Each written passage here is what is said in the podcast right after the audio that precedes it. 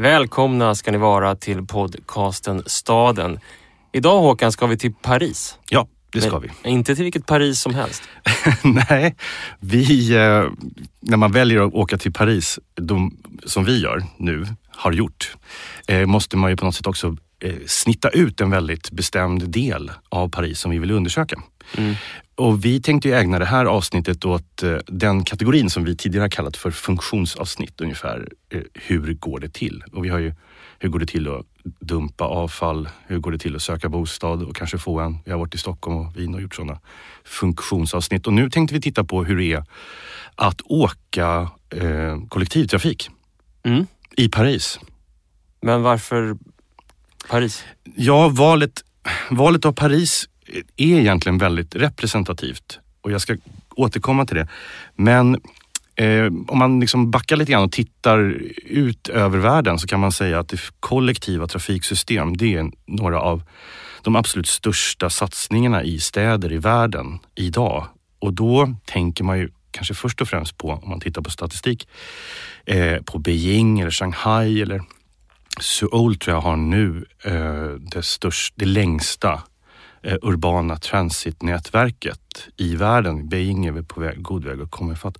Men om man, om man istället skulle omvandla de där siffrorna till att se vilken stad där människorna, det, störst del av den samlade befolkningen, alltså användningen av kollektivtrafik per capita är som störst. Då dyker faktiskt Paris upp i toppen av den listan. Så därför så kändes det intressant och väldigt aktuellt också med tanke på att det byggs ut mycket. Det har planerats mycket i Paris kring stora kollektiva trafiklösningar. Att just åka till den här staden.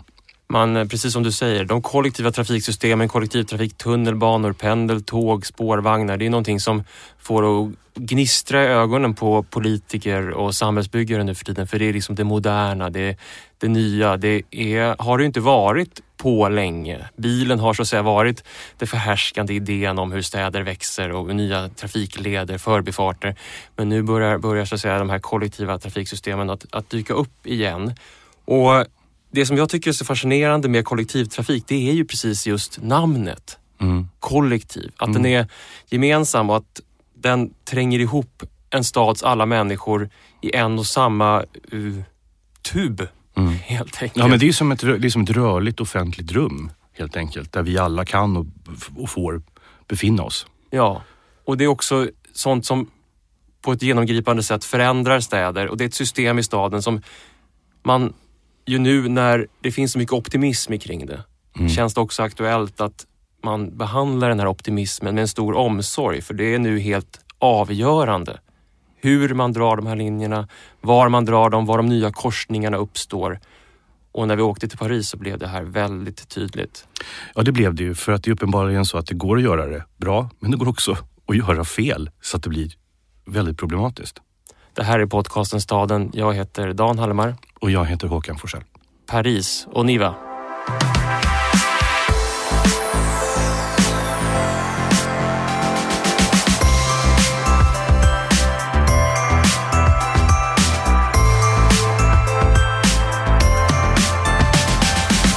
Ja, som vi sa, de nya kollektiva transportsystem bär på stora löften om framtiden. De sitter ofta ihop med nya idéer, utopier, visioner och kastar på något vis städer in i nya möjliga framtider. Eh, alltså när man ser på nya trafikslag dyker upp så är det som att de pekar ut platser som inte har varit någonting som nästan gudomligt. Där Mm. ska Hallsberg ligga. Ja, precis. Där ska tågen stanna. Ja, men det är verkligen sant. Det är, liksom en, det är en chans för att starta om allting på nytt. Eh, hitta punkter som tidigare inte fanns. Skapa nya samhällen. Ja men precis. Och just det där, den där egenskapen hos nya transportsystem som tåg eller tunnelbanor som pekar ut en Nässjö eller en Vällingby. Det är att just den tiden som de där nya punkterna kommer till i blir väldigt synlig på de där nya platserna på ett kanske annat sätt än någonting som växt fram under tid. Mm. Det blir så här, nu, våran tid, här är vi. Och eh, Det här blev ju väldigt tydligt för oss när man tänker på den första resan vi gjorde när vi, vi bodde mitt emellan de två eh, stora stationerna, Gare du Nord och Gare l'Est. Det är fan, oh, vad fantastiska de är, de stationerna. Till och med gatan hette så. Det var liksom ett, eh, gatan mellan de två stationerna ungefär. Ehm, och eh, det var ju ett fantastiskt område att bo om man då, som vi hade bestämt oss för att typ bara åka kollektivtrafik i några dagar i Paris. Och vi tog oss ju inledningsvis ut till just sådana här platser som är skapade mer eller mindre från scratch. Var, var var det vi åkte någonstans? Först så tog vi då RER-tåget så långt ut vi kunde eh, alltså pendeltåget från mm. Gare du Nord, så långt ut vi kunde till en plats som heter Serchy.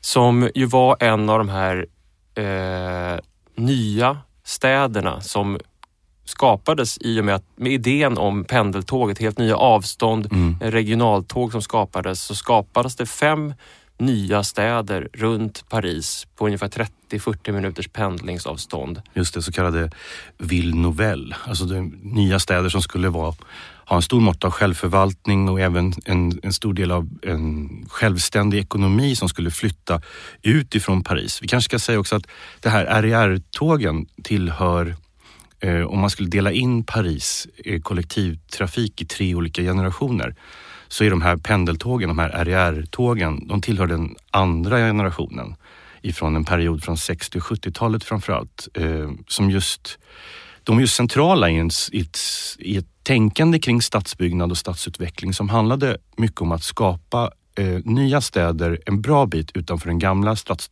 strukturen. Den första generationen är naturligtvis Paris eh, klassiska Metro och den tredje generationen skulle då vara den senaste stora satsningen, eh, Grand Paris, som vi kommer att prata om lite grann eh, senare i programmet. Ja, och eh, de här så att säga, pendeltågen och de här nya eh, stadscentrumen, självförsörjande stadscentrum som det här Sergi, mm. är någonting som om man kommer från Sverige till Paris, sätter sig på ett pendeltåg, åker 40 minuter ut till Sergi så kommer man att liksom lite grann känna igen sig.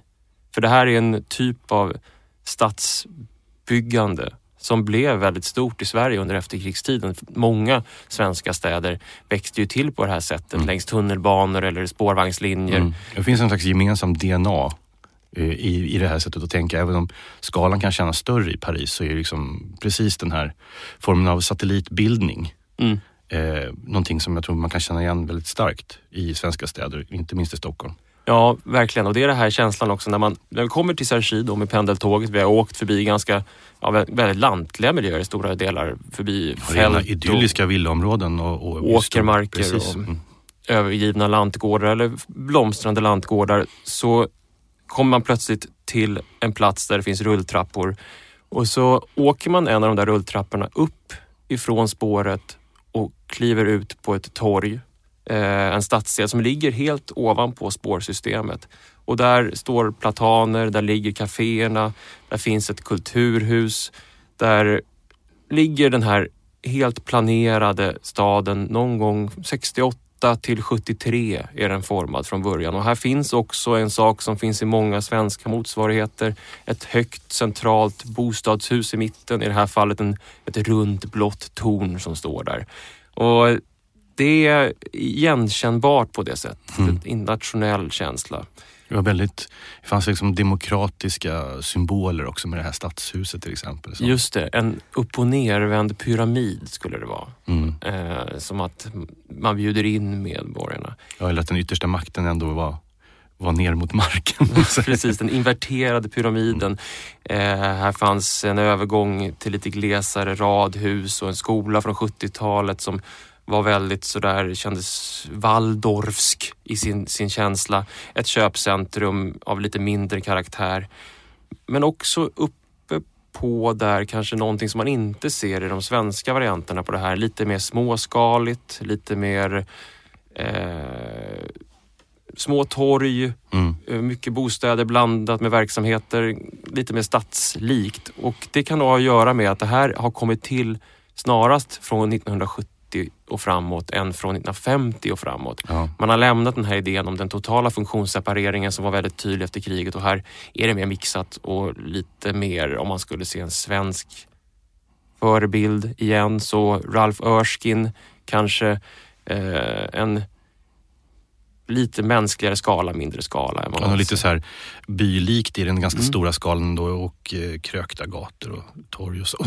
En stor skillnad tycker jag också, som vi pratade om, det var ju att det, det var ju, även om det var en satellitförstad eller en stad som hade befunnit sig i ett läge av att vara fullständigt planerad ursprungligtvis, så har det ändå gått så pass lång tid och det har ändå varit så mycket aktiviteter, byggaktiviteter, planaktiviteter i Sarchi.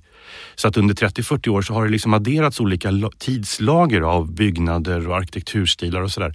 Vilket gör att det är, det är verkligen en stad i egen rätt också, som har vuxit fram eh, över tid. Ja, man såg det. Det fanns ett kulturhus i någon sorts postmodernt eh, färgglatt eh, Piet Mondrian-färgat, eh, blått, rött, gult, vitt, eh, sådär mitt i alltihopa. Så att man, den här känslan av som jag tror att de svenska nya städerna gick igenom på 70 och 80-talet, att det bara bodde gamla pensionärer och att de gick in i någon sorts sovstadsperiod verkar inte riktigt ha inträffat här utan det har hela tiden så att säga levt vidare och adderats lite mer självständigt än de, mer, de som man kanske ser Mm. här hemma.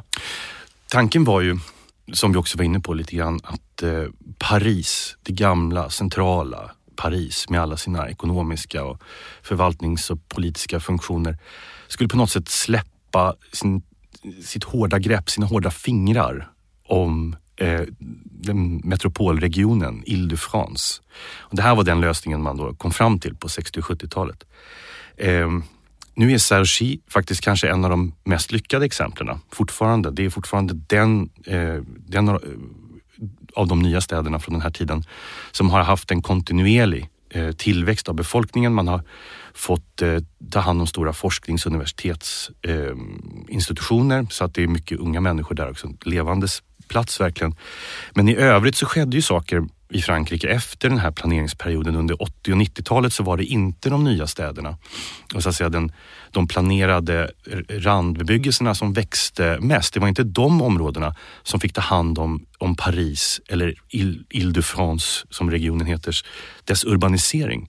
Utan urbaniseringen under den perioden skedde på ett mycket mer okontrollerat och så att säga organiskt sätt i, den, i det mellanrum som fanns utan, precis utanför den gamla stadsgränsen och de här nya planerade perifera om, liksom, randområdena. Där fanns det ju en, ett stort område, väldigt diversifierat med dels gamla kommuner som hade en ålderdomlig medeltida historia till stora industriområden, till eh, bitvis planerade grannskapsenheter. Allt möjligt fanns däremellan i de här förorterna som, de, som fanns då precis utanför gamla Paris.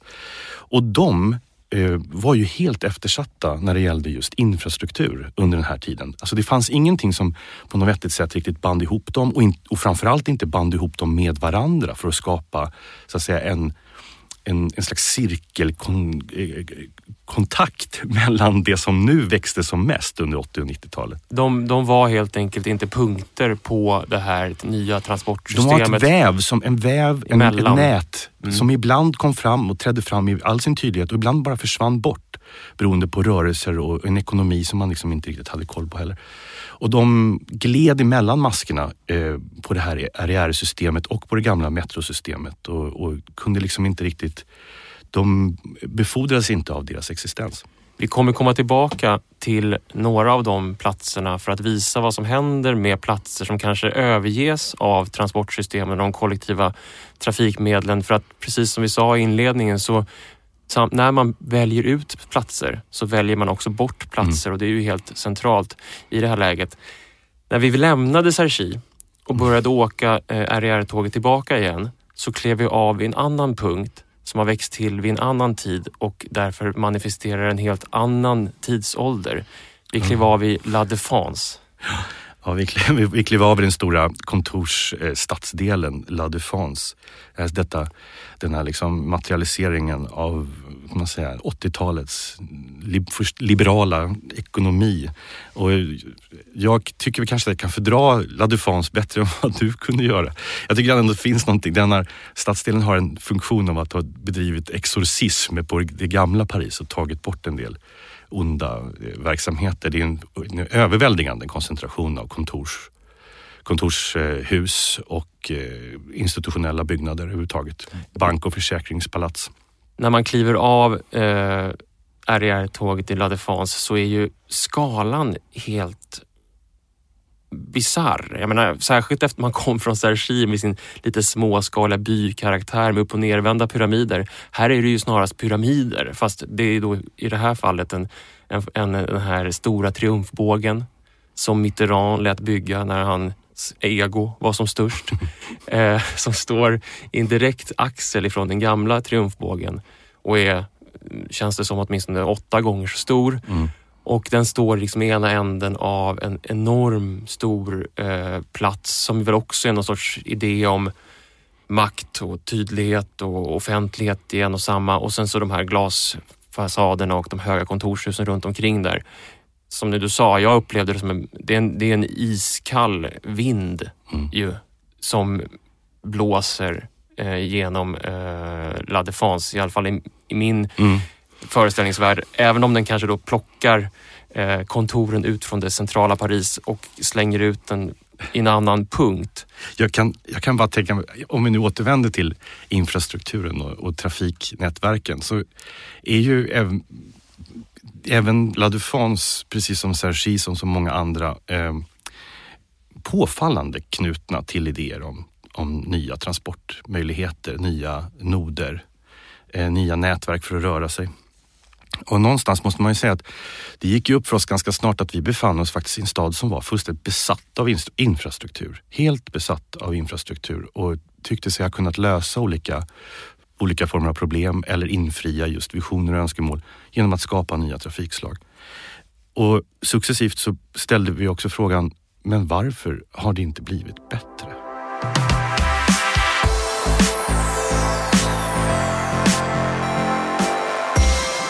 Vi satte oss ju vid Place du Lila som är en slutstation också, men på den gamla metrolinjen Mm. i centrala Paris. Det märks verkligen att det är en slutstation för att den har en litet, den har en liten stationsbyggnad. Precis, och den stannar precis innan den stora ringen som går runt Paris. Ehm, och de flesta andra stationer inne i centrala Paris är ju som, som ganska liksom, eleganta nedgångar i gatan bara. Men den här markerar att det var någonting som tog stopp.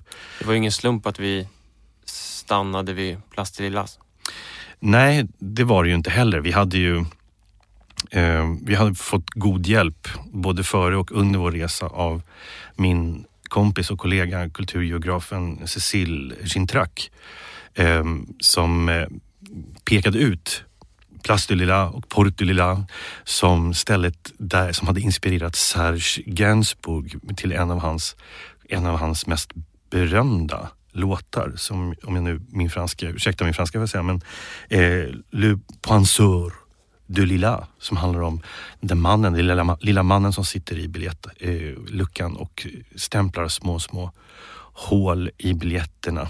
En sång som han framförde 58, Det finns ett, eh, jag måste lägga ut det, det finns ett fantastiskt klipp på Youtube där han står i ett café och sjunger den här. Eh, men som Cecil berättade och visade oss eh, också där vid eh, Place du Lila så är ju eh, Paris eh, isolering, centrala Paris isolering mot resten av staden. Det är någonting som har varit fundamentalt. Det har varit historiskt och det har varit strukturellt och det märker man definitivt när det gäller eh, den här första tunnelbanesystemet. Det är till och med så att eh, eh, Paris tunnelbanesystem växte fram med en medvetenhet om att det inte skulle gå att koppla på eh, spår och vidare infrastruktur utanför den här stadsringen. Man eh, hade ett eh, som höger-vänster-plattform som inte riktigt var helt enkelt att bara eh, addera på för man hade ett helt annat system utanför stadsmuren. Så det fanns en medvetenhet i att sätta gränser mot förorterna. Ja, men det, för det, det är så tydligt i Paris också retoriskt genom historien att eh, förortsområdena, eller allting utanför kärnan är liksom okänt territorium. Mm. Det är verkligen någonting annat. Eh, och det är eh, på ett alltså, så genomgripande sätt att, att eh, både mentalt och fysiskt eh, och också i hur, hur man har tänkt kring transporter. Och den där cherchi som vi pratade om eh, att den kastas ut sådär långt bort är också en bild av det. Man hoppar över Mm. det som är allra närmast och skapar någonting nytt längre bort för det som är precis runt omkring är snarast skrämmande och lite, eh, och det kommer vi komma tillbaka till, någonting man inte riktigt vill ta i. Mm. För att där samlas liksom det som inte är Paris. Där trycks det ut som är någonting annat och, och, och obehagligt. Och det har ju blivit så att liksom, eh, stadsrummet har ju också en helt andra typer av eh, alltså fundamentalt olika uppfattningar om avstånd. Om man bara tar det äldre parisiska systemet som är då ifrån 1900 så är det bara en hypotes skulle kunna vara att det här, är ett, det här är ett transportsystem som har försökt att kopiera en rörelse som man redan kände till och hur att röra sig i staden. Och vid den tiden så är det liksom hästdroskan eller vandringens rörelse. För avstånden i snitt mellan tunnelbanestationerna inne i centrala Paris är 500 meter. Mm. Alltså det är så korta stopp. Eh, så att tunnelbanestationerna är närvarande precis överallt i, eh, i människors liksom, perception, i medvetandet av att var man rör sig någonstans i, i, även i ens känsloliv och i ens vardagsliv och sådär så finns de där hela tiden. Jag tror inte det finns någon stad eh, som jag har varit i där, där eh, tunnelbanesystemet är en sån tydlig spegel av det som är på gatan ovanför. Ja, Eh, alltså I alla andra städer så är tunnelbanesystemet ett sätt att åka vilse nästan, att man tappar orienteringen. Det går ju inte i Paris för att när du kliver upp från en tunnelbana så ser du ju nästan två andra. På, alltså du ja vet, den är ständigt, den är otroligt närvarande. Det har lite grann också att göra med de problem faktiskt som man hade när man skulle, an, eh, man skulle upprätta tunnelbanan i, i Paris. Det fanns tekniska problem, man kunde inte ta hand om, om avgaserna som kom ifrån, eh, ifrån eh, maskinerna från början.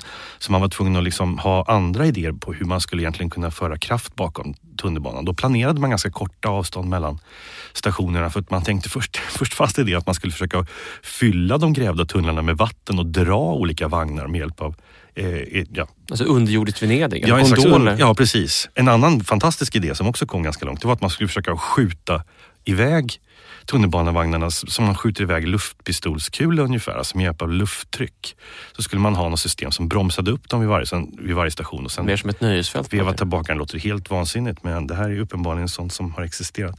Det krävdes eh, att Försörjningen blev så pass stabil, vilket det blev först vid 1900 för att kunna genomföra det här. Och då hade man redan en grundplan från 1896 som just byggde på de här korta avstånden för man var inte riktigt säker på hur, eh, hur man skulle kunna tillföra ja, kraft helt enkelt för att föra vagnarna framåt. Eh, sen är det ju så här att det är eh, ett sätt att strukturera upp eh, staden som på något sätt är en förlängning av den här hosmaniseringen som vi har pratat om tidigare om att skapa rationella linjer och axlar.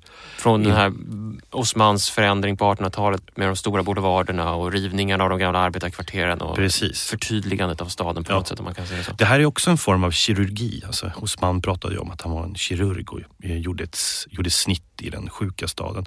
Och det här är också en form av kirurgi. Att man skulle skapa mycket rakare linjer. En slags ekonomisering också av eh, transporterna eh, under jord.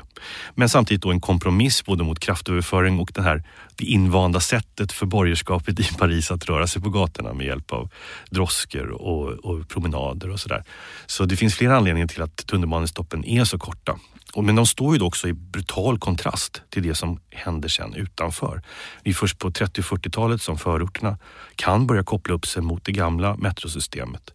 Men redan då är man på gång att skapa den här stora regionala infrastrukturen som sen blir RER-tågen som då har en helt diametralt annan idé om hur ett stort Paris ska växa och var, var stadsbyggandet ska ske någonstans, som vi pratade om. Men det är ju intressant eh, när, i Paris tunnelbana just, så finns det finns ju en väldigt stark, det kanske det gör i sig många tunnelbanesystem, men jag tycker att ändå Paris är tydligt där, en stark romantik i tunnelbanesystemet. Verkligen. Och jag tror att det delvis har att göra med att, att, den, att det är ett väldigt trångt system. Alltså det är väldigt, om man jämför, det är bara hälften så långa spår sammanlagt som London till exempel. Det, det är väldigt sammanpressat och det är som du sa nära mellan stationerna. Men det är ändå det system som har flest användare i, i, i, i hela Europa när det gäller eh. Så att väldigt många människor på väldigt liten plats och väldigt många stationer där folk går på och av Mm. som skapar såna här möten Mm. och, och, och rörelser. Ja, det är ganska jobbigt att åka tunnelbana vid vissa tidpunkter i Paris. Det är ju aldrig tomt. Och i vissa tidpunkter så är det faktiskt rent fysiskt jobbigt för att du måste alltid det går aldrig att hitta ett hörn där man liksom inte behöver parera folk som ska gå av och på eller att du själv ska av och på och måste tränga dig förbi. Det där får mig att tänka på en, av, en fantastisk eh, film som också finns på Youtube. Eh, I och för sig från Londons tunnelbana. Det är en eh, film, en stumfilm från 1928 eh, som heter Underground.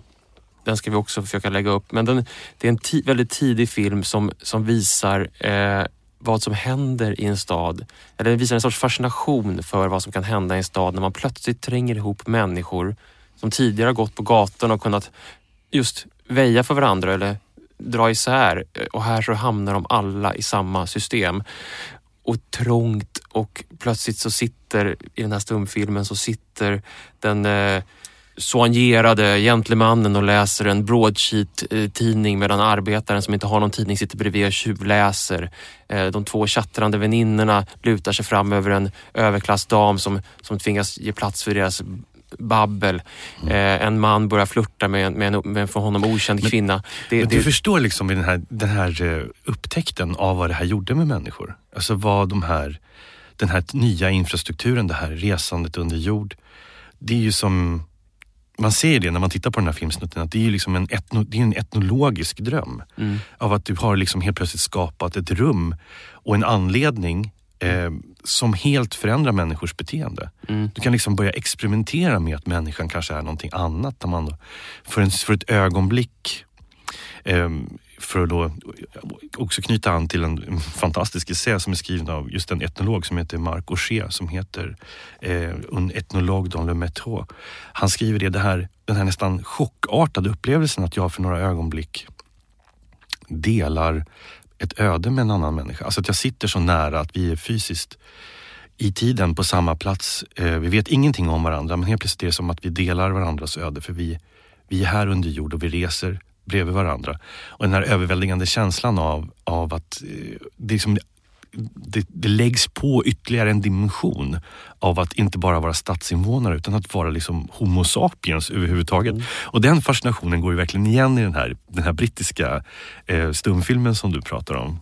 Ja, och jag noterade ju att du efter bara en halv dag i, i Paris började eh, smygfotografera ansikten och människor i tunnelbanan just för att på något sätt fånga den där känslan av att man ser den andra. Jag tyckte... Jag blev helt såld. Jag, liksom, jag visste inte om det. Det fanns liksom en sån här smygfotograf.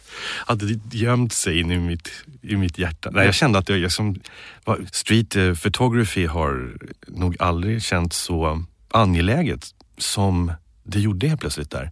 Jag blev helt överväldigad av alla ansikten och alla öden som var så nära mig. Mm, och precis i introt till den här eh, stumfilmen så är det en text där det står eh, så här. The underground of the great metropolis of the British Empire with its teeming multitudes of all sorts of men contributes its share of light and shade, romance and tragedy and all those things that go to make up what we call life.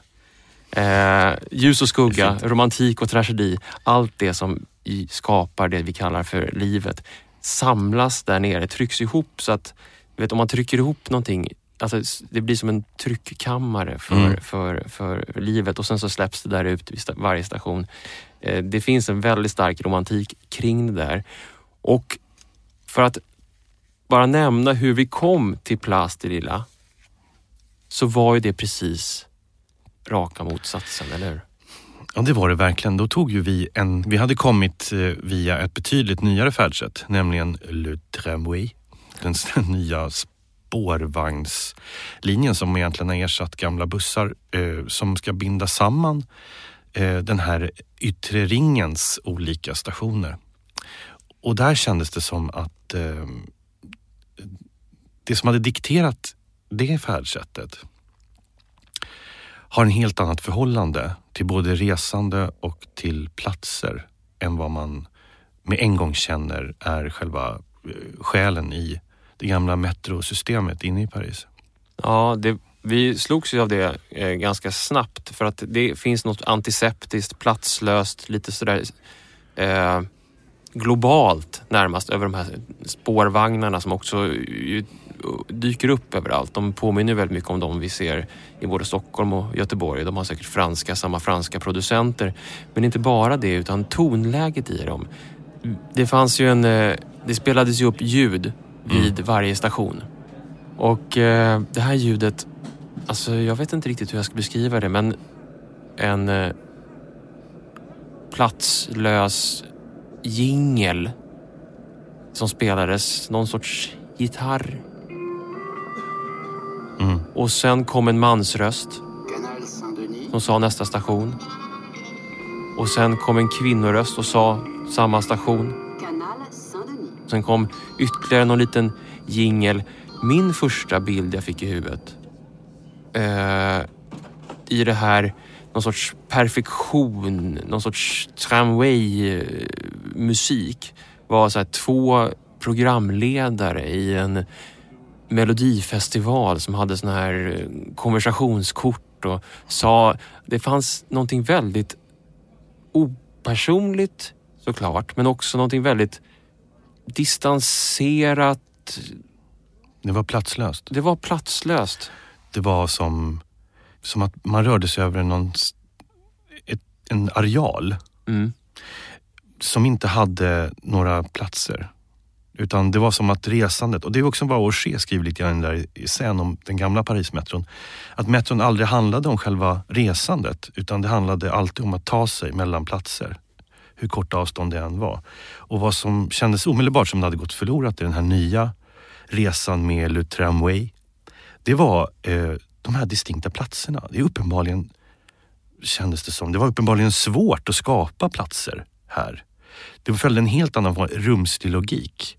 Den var bara till för att sammanbinda saker eller transportera arbetskraft eh, över väldigt stora ytor. Men den här känslan av att ah, nu är vi här.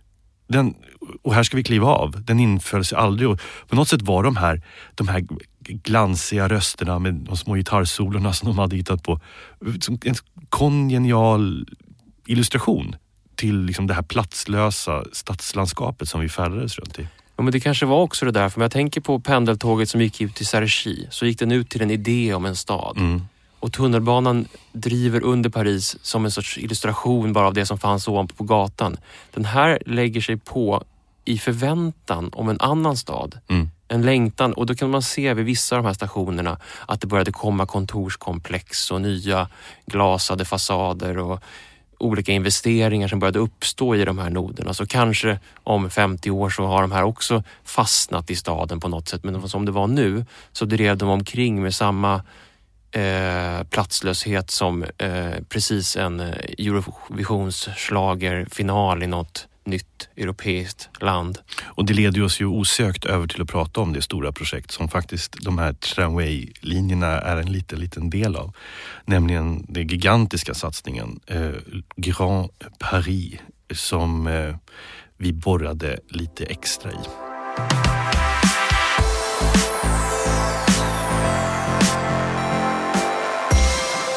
En sak som ju är tydlig och som vi lite grann har varit inne på, ja, det ligger liksom inärvt, nedärvt i vad Paris är för någonting, är ju de stora projekten. Idén om, alltså det märker man ju även nere vid, vid Champs-Élysées, liksom vid La Défense som vi pratade om, eller vid Cergy, de nya, nya städerna. Fin- eller Haussmann som vi pratat om, att det är alltid ett stort projekt som ska genomföras någonstans. Gärna av staten och en stark stat. Även Mm. om den staten nu råkade vara, råkar vara Solkungen eller Mitterrand eller Sarkozy eller vad det nu är. Mm. Och därför är det så såklart ingen slump att det stora projekt som är det si- sist, den tredje stora kollektivtrafik eller infrastruktursatsningen som har gjorts i Paris eh, kommer från ett, en idé om Grand Paris, Mm. det stora Paris. Lite Och, grann som det återupprättade Paris också, ja, eller hur? precis, verkligen. Lite revanschistiskt. Väldigt eh, en sårad, eh, stukad stad som ska resa sig Mhm. igen. Och Grand Paris är ju inte bara ett eh, infrastrukturprojekt utan det är en idé om en helt ny sammanläkt eh, stor stad. Eh, och det eh, sjösattes kan man väl säga i april 2009 precis när den globala ekonomiska krisen drog genom världen och var ett, också ett resultat av de eh, uppror som hade varit i Paris förorter 2005. Eh, Sarkozy eh, ville ta tag i det här. Han såg hur eh, Paris hade blivit svagt ekonomiskt. Han såg hur staden drogs isär socialt. Så han stod då på Museet för arkitektur och kulturarv, Cité de l'Architecture et Patrimoine eh, och talade om detta nya Paris. Och då ska jag citera vad han sa här nu. Han sa så här. Hur ska staden omskapas? Den medborgerliga länken, den sociala länken, solidaritet och medborgarskap. Hur ska detta uppnås i stora metropoler så att de återigen blir platser för framsteg, välstånd och jämlikhet? Det är kanske den största utmaningen för politiken på 2000-talet. Frankrike har bestämt sig för att ta sig an denna utmaning. Frankrike har bestämt sig för att vara ett exempel. Det är ambitionen och målet med Grand Paris. Mm.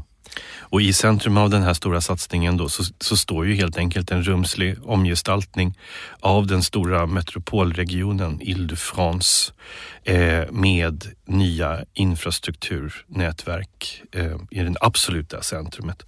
Som framförallt handlar om att bygga eh, för en ökad rörlighet mellan eh, förorterna och förstäderna. Så hela den här zonen strax utanför den centrala delen som urbaniserats som kraftigast men haft eh, minst trafik och infrastruktursatsningar eh, mm. av hela storstadsmetropolregionen. Ja, man har pekat ut ett antal noder mm. eh, runt om i Paris.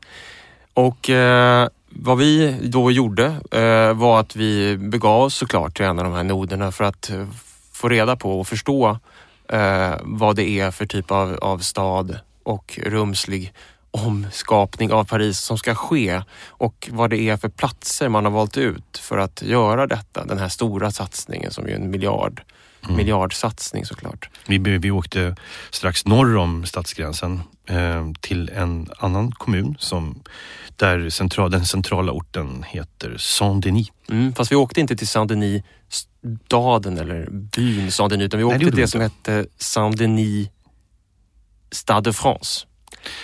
Precis, den stora nationalarenan för fotboll låg ju där. Precis, 1998 hade Frankrike eh, fotbolls-VM och då byggde man Stade de France och den byggde man eh, norr om eh, Paris. Eh, men i ett eh, industriområde som under hela 18 och delar av 1900-talet hade varit en ett, en plats där industrialiseringen hade tagit fart och skapat eh, ett välstånd och fabriker och olika typer av, av produktion och gasverk. Och mm. en, en, alltså ingen, ingen stadsdel utan en industri. Stad. Eh, stad helt mm. enkelt. Mm. Och eh, där ligger nu i den här eh, nya eh, noden som ska vara på det här stora Grand Paris så ligger det egentligen när vi kliver av eh, Saint-Denis de France en massa kontor mm. och en stor motorväg. Ja, det är det.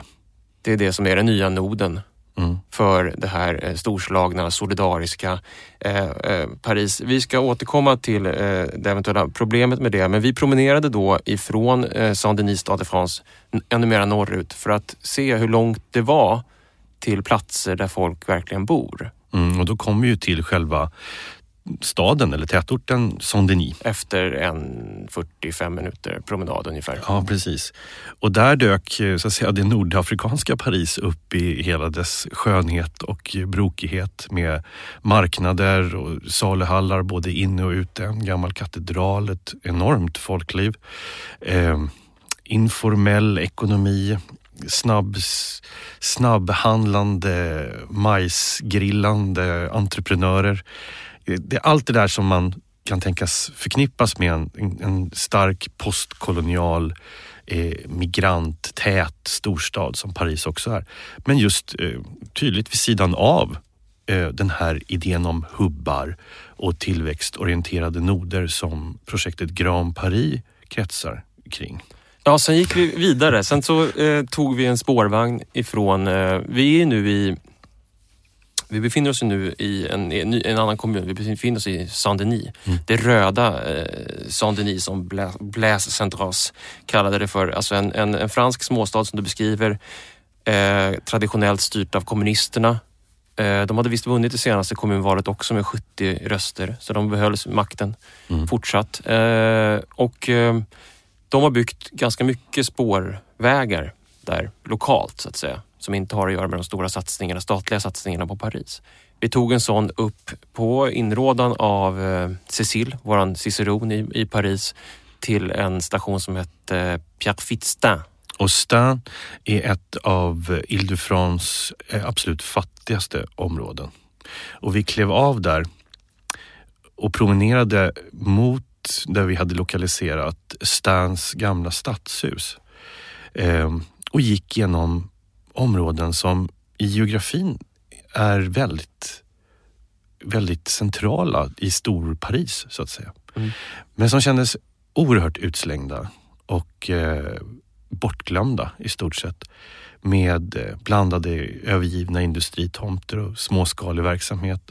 Och vi kommer fram till Stans eh, stadshus så småningom, ett förfallet eh, slottsliknande palats eh, som verkligen hade sett sina, sina glansdagar men eh, som ändå liksom bar upp någon form av lokal stolthet. Runt omkring i stan så fanns det en stor planerad trädgårdsstad från 30-talet.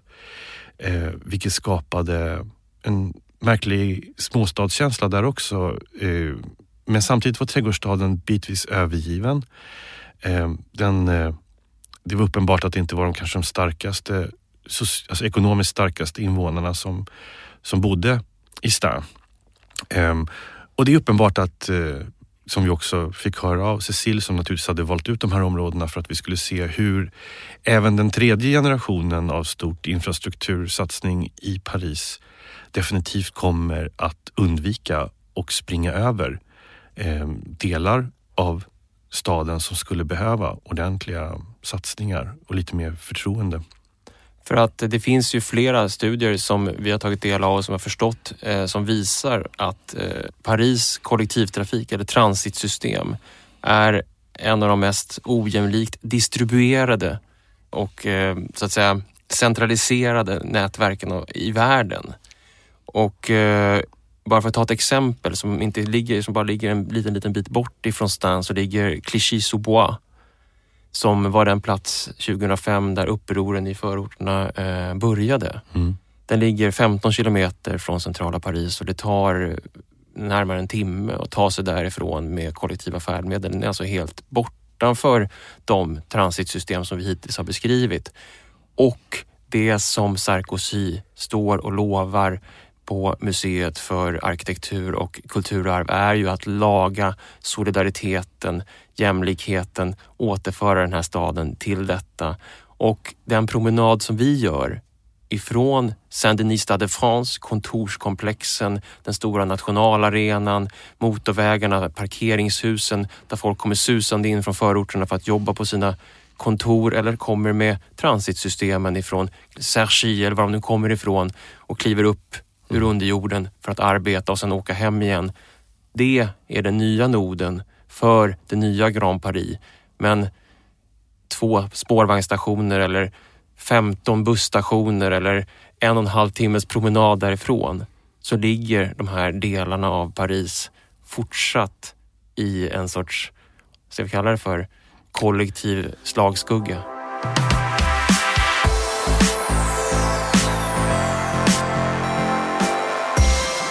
Vad vi till slut frågade oss när vi stod där i stan, Mm. det var ivrigt påhejad också av Cecil och hennes frågeställningar. Ska transport ena eller splittra en stad? Och kan man, kan man isolera frågan om tillväxt till att enbart handla om infrastruktur? Det är ju så att Grand Paris, eller Grand Paris Express som den här nya infrastrukturprojektet heter, är ju... Alltså om RER, som vi började den här resan med, när vi tog oss till Cergy, Mm. är ett regionalt system där, så att säga, där man fortfarande befinner sig i Paris så är ju Grand Paris Express en del i en sorts global Mm. ekonomi. Glo- global urbanism på något sätt. Mm. Och de här platserna som Saint-Denis, Stade de France kring de där eh, kontorskomplexen som vi såg och de andra noderna i det här Grand Paris Express som är nere vid flygplatserna och ute vid de tillväxtzonerna, man ska kalla dem för. De är ju delar i en global karta. Och de skulle alltid ha så etiketter och specialiseringar som just vid Orly så skulle det vara den gastronomiska hubben. Mm. Och någon annan skulle ha software-hubben. Ja, just det. Och- Silicon Valley för Paris. Så det var ju, hela infrastrukturen var ju först och främst tillväxtorienterad. Och någonting som slog mig när vi hade gjort den där resan och rör, rörelsen från Saint-Denis afrikanska marknad med, med de här människorna som hade byggt grillar för majskolvar av eh, gamla kundvagnar. Det var ju att i den här idén om den globala infrastrukturen eller Grand Paris Express som så att säga bortser från de här lokala platserna Mm. och skapar globala platser så, så är det som att man pekar ut en onyttig människa i det här samhället, i den här staden. Och det är en människa som är orörlig, det är en människa som är lokal. Mm. Väldigt lokal.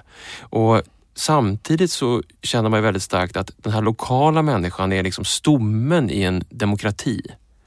Eh, och om man kan tro, ska tro på en förändring så känner man att den kommer ju ske lokalt. Mm.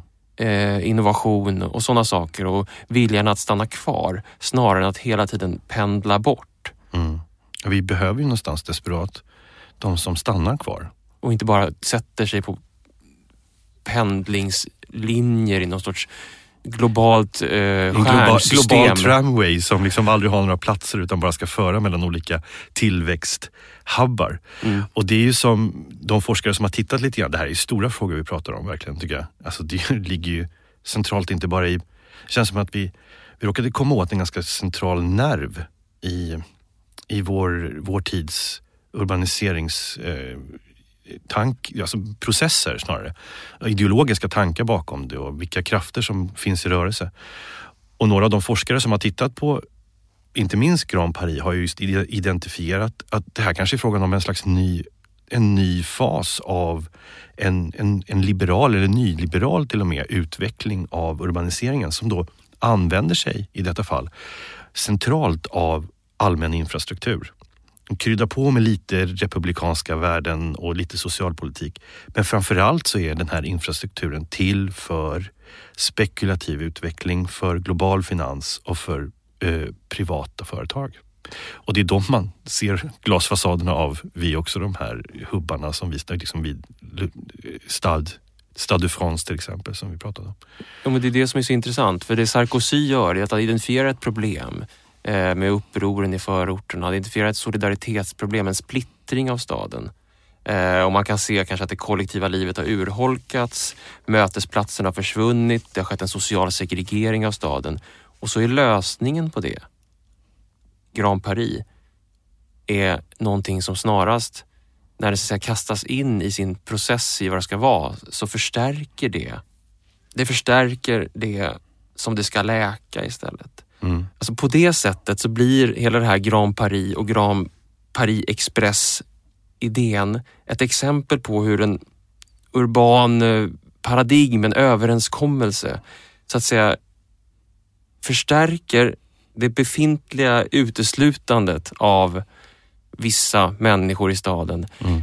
Fast den säger att den gör tvärtom. Det goda innehåller sin motsats.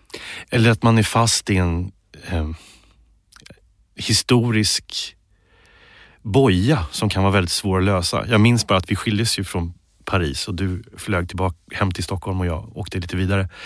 Och det, din sista hälsning var ju en bild ifrån flygplanet när du flög över Paris eh, och det började bli natt. Och det tydligaste man såg, det var hur ljuset formade den där ringen runt den centrala gamla staden. Som nästan som ett fort fortfarande, som helt uteslöt allting runt omkring.